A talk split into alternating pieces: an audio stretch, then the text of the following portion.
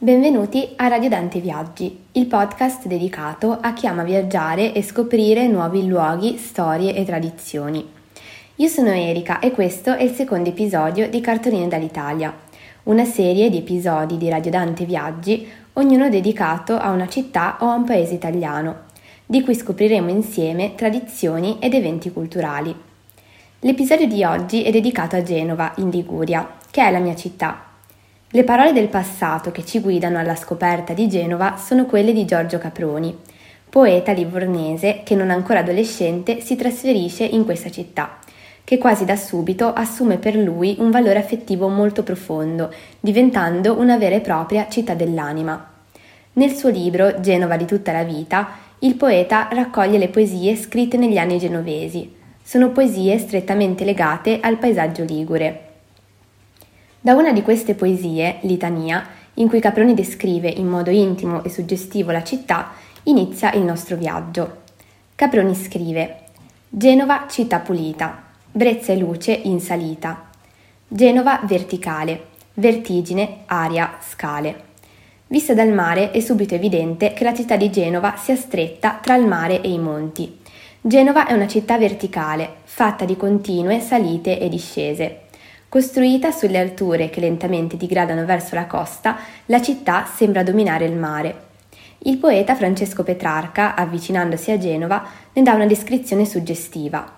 Scrive Vedrai una città regale, addossata a una collina alpestre, superba per uomini e per mura, il cui solo aspetto la indica signora del mare. Genova è una signora del mare.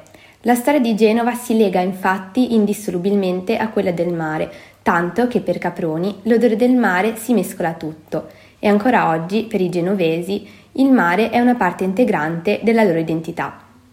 Nell'Alto Medioevo Genova è una delle repubbliche marinare che, con una flotta potentissima, domina i commerci sul mar Mediterraneo ed è proprio di Genova Cristoforo Colombo, il navigatore che nel 1492 giunse in America. Ancora oggi Genova è la principale città portuale d'Italia ed è uno dei più importanti porti sul Mar Mediterraneo. Procedendo verso il centro della città, le strade che collegano il porto alla piazza principale sono i Caruggi. Caproni li descrive così. Genova che mi struggi, intestini, Caruggi. Genova e così sia, mare in un'osteria.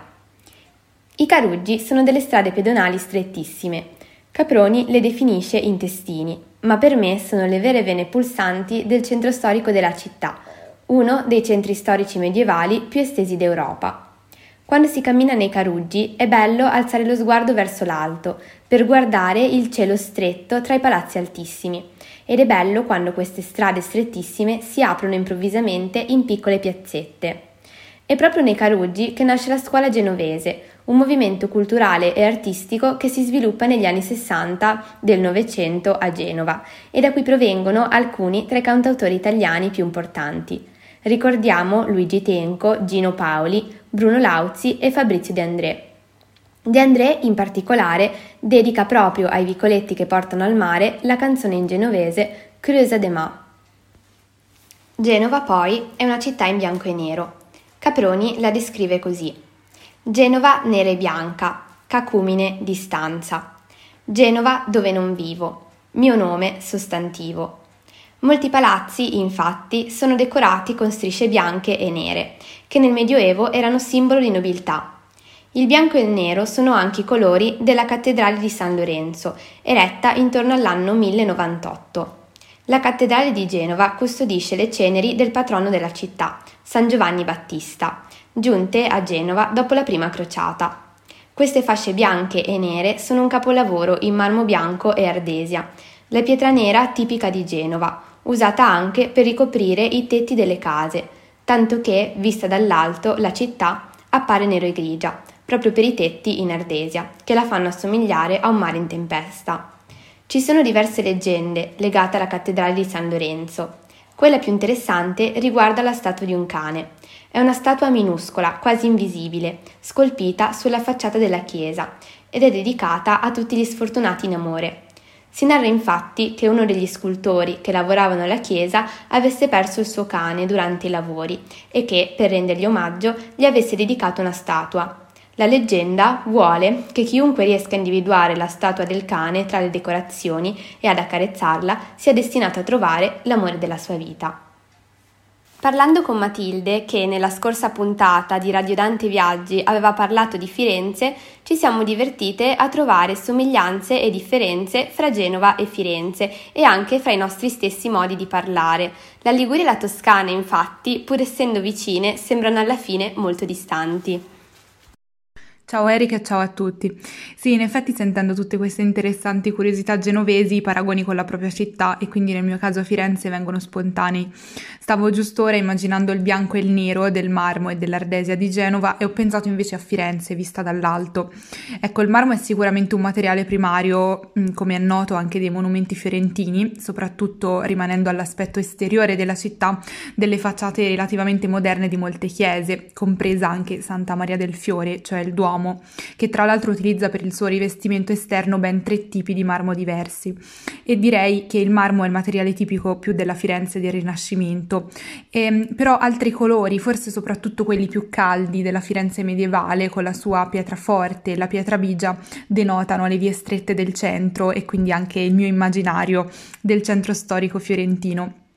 A proposito proprio anche della conformazione del centro della città, sono rimasta davvero molto colpita dalla spiegazione sui famosi caruggi genovesi, cioè queste stradine che portano dal mare al centro e devo dire sia come vene sia come intestini si comprende a primo ascolto molto bene a cosa eh, ti riferisci. Ecco, il centro di Firenze in questo differisce un po', cioè ci sono degli spaziosi nuclei centrali che sono le piazze più famose eh, e che dividono il centro in varie zone e poi le stradine interne che si sviluppano da una piazza all'altra, creando una rete quindi in varie direzioni. Anche a Firenze abbiamo poi vari termini proprio per denotare queste piccole strade eh, interne, alcuni hanno anche nomi entrati poi in alcuni proverbi o nel lessico fiorentino. Ci sono per esempio i chiassi, i vicoletti o i canti.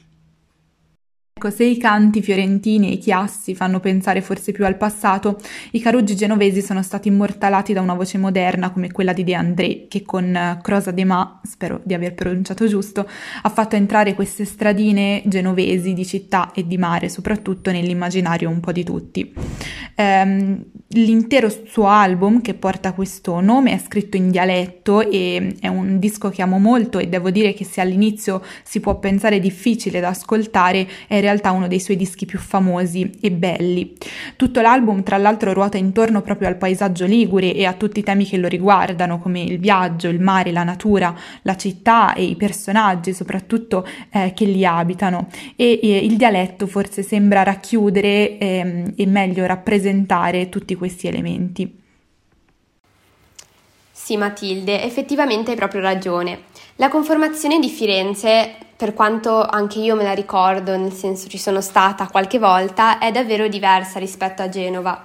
In generale le città italiane sono tutte molto diverse fra di loro, proprio perché l'Italia sorge in un territorio molto vario. Abbiamo le pianure, abbiamo le montagne, abbiamo territori collinari, abbiamo il lago e il mare. Di conseguenza ogni città si deve un pochino adattare al territorio in cui sorge. Genova, proprio per la sua conformazione, essendo stretta tra i mari e i monti, ha poche piazze grandi, ha per lo più vicoletti e stradine. Questo tratto comunque è tipico in generale del paesaggio ligure. Anche nelle aree di campagna e nelle aree di mare abbiamo appunto queste viette, che noi chiamiamo comunemente crosette.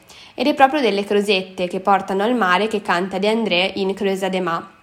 Tra l'altro questo album che hai menzionato prima è importantissimo per quanto riguarda appunto la storia italiana perché dà il via diciamo alla rinascita della canzone dialettale che oggi è di nuovo abbastanza diffusa. Il genovese poi è sicuramente una lingua che è influenzata da tantissime altre lingue, proprio per il passato dei genovesi di commercianti e navigatori. E in particolare sicuramente l'influsso del provenzale rende il genovese particolarmente melodioso e adatto al cantato. In Cresa de Ma, infatti, il genovese riesce ad accompagnare benissimo i vari strumenti musicali, facendosi um, in un certo senso uno strumento a sé e credo che poi appunto come dici tu De André riesce a cantare bene eh, in Creusa de Ma eh, la Liguria, il territorio, le persone e questo ehm, sia anche appunto dovuto proprio alla lingua che utilizza, ossia appunto al dialetto genovese. Ecco, questo è davvero molto interessante. Tra l'altro, oltre alle influenze che il dialetto genovese ha avuto, ehm, esso stesso, proprio per la grande attività dei commerci di Genova, a sua volta ha influenzato molte zone italiane e non solo. Ho letto infatti che il Ligure si registra, per esempio, in molte zone del nord Italia, eh, come in alcune parti delle province di Piacenza, Pavia, Alessandria, Parma, ma non solo. E appunto proprio per il suo passato da Repubblica Marinara di Genova, che quindi possedeva molte colonie commerciali commerciali in tutto il Mediterraneo non è eh, quindi un caso che si, tracce, eh, che si, ritrovino tracce della parlata ligure, per esempio in Francia, in quella più vicina alla Liguria, nel Principato di Monaco, eh, oppure nella vicina Corsica, soprattutto nella zona di Bonifacio. Il Ligure poi ha colonizzato profondamente anche alcune zone della Sardegna, dove esistono delle vere e proprie isole linguistiche eh, liguri, e ho scoperto che si possono ritrovare tendenze al um, dialetto genovese perfino in alcune parti della Sicilia.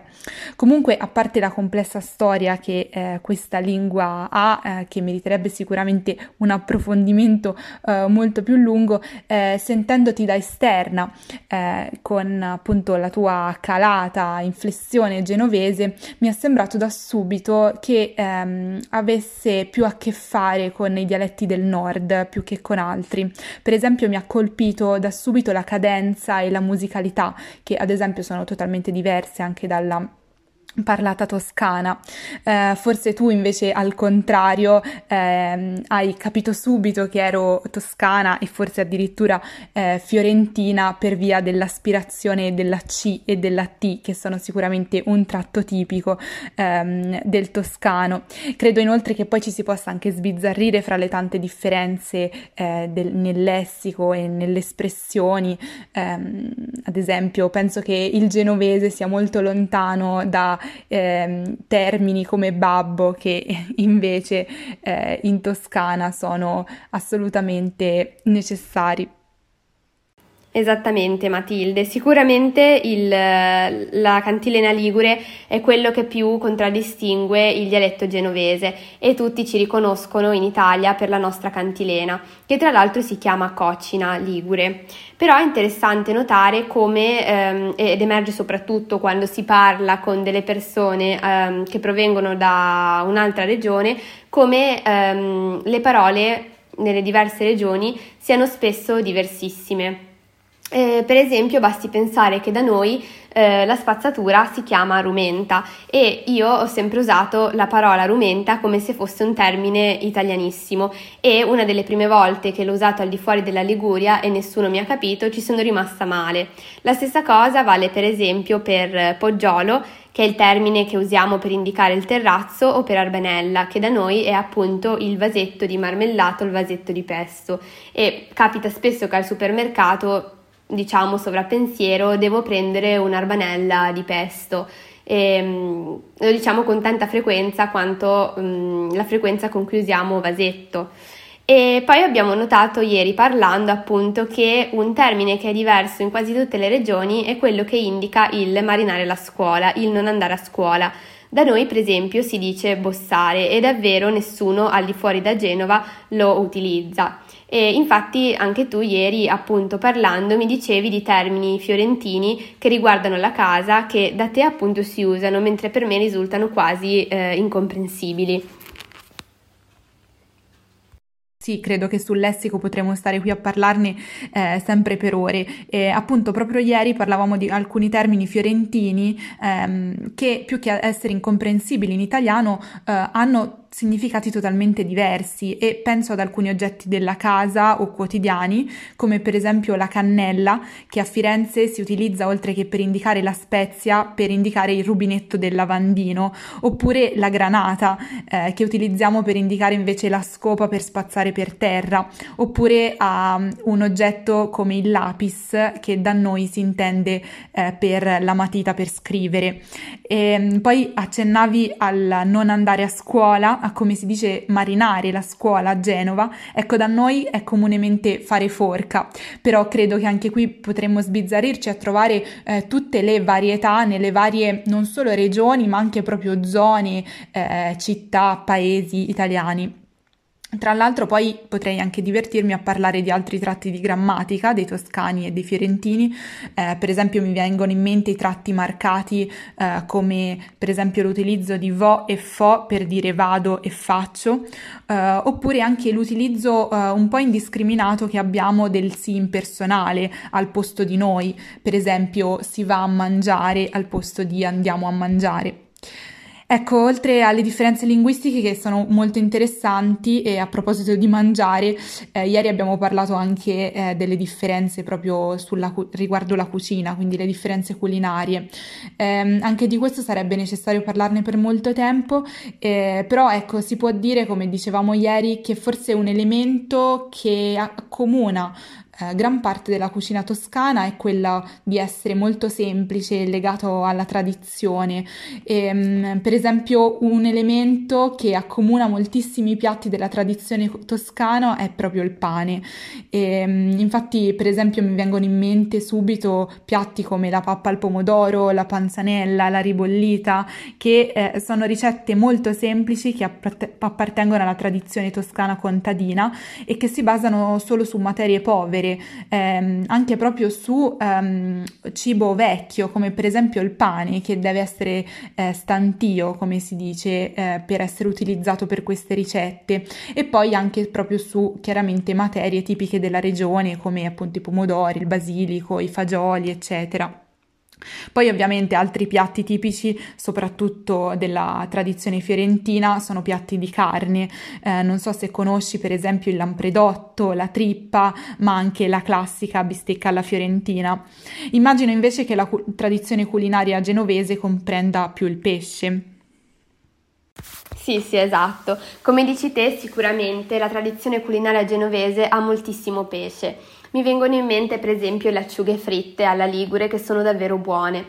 Però la cucina genovese è anche una cucina diciamo molto, molto sana sotto certi aspetti. Infatti abbiamo molti alimenti che derivano dai, derivati dai ceci, fatti con la farina di ceci. Basti pensare per esempio alla farinata che è una sorta di torta molto bassa e salata fatta con acqua e farina di ceci, che tra l'altro credo si cucini anche in alcune aree della Toscana, se non sbaglio.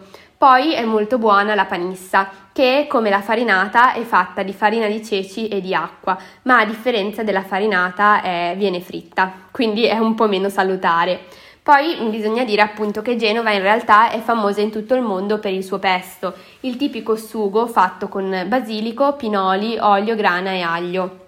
Devo dire che quando sono lontana da casa Sicuramente la cosa che mi manca di più è il pesto. Anche quando sono in altre regioni italiane è difficile trovare un pesto che ricordi il pesto di casa e non perché il pesto sia difficile da fare, quanto perché appunto il basilico che cresce in Liguria ha un gusto tutto suo, ha un gusto tutto particolare.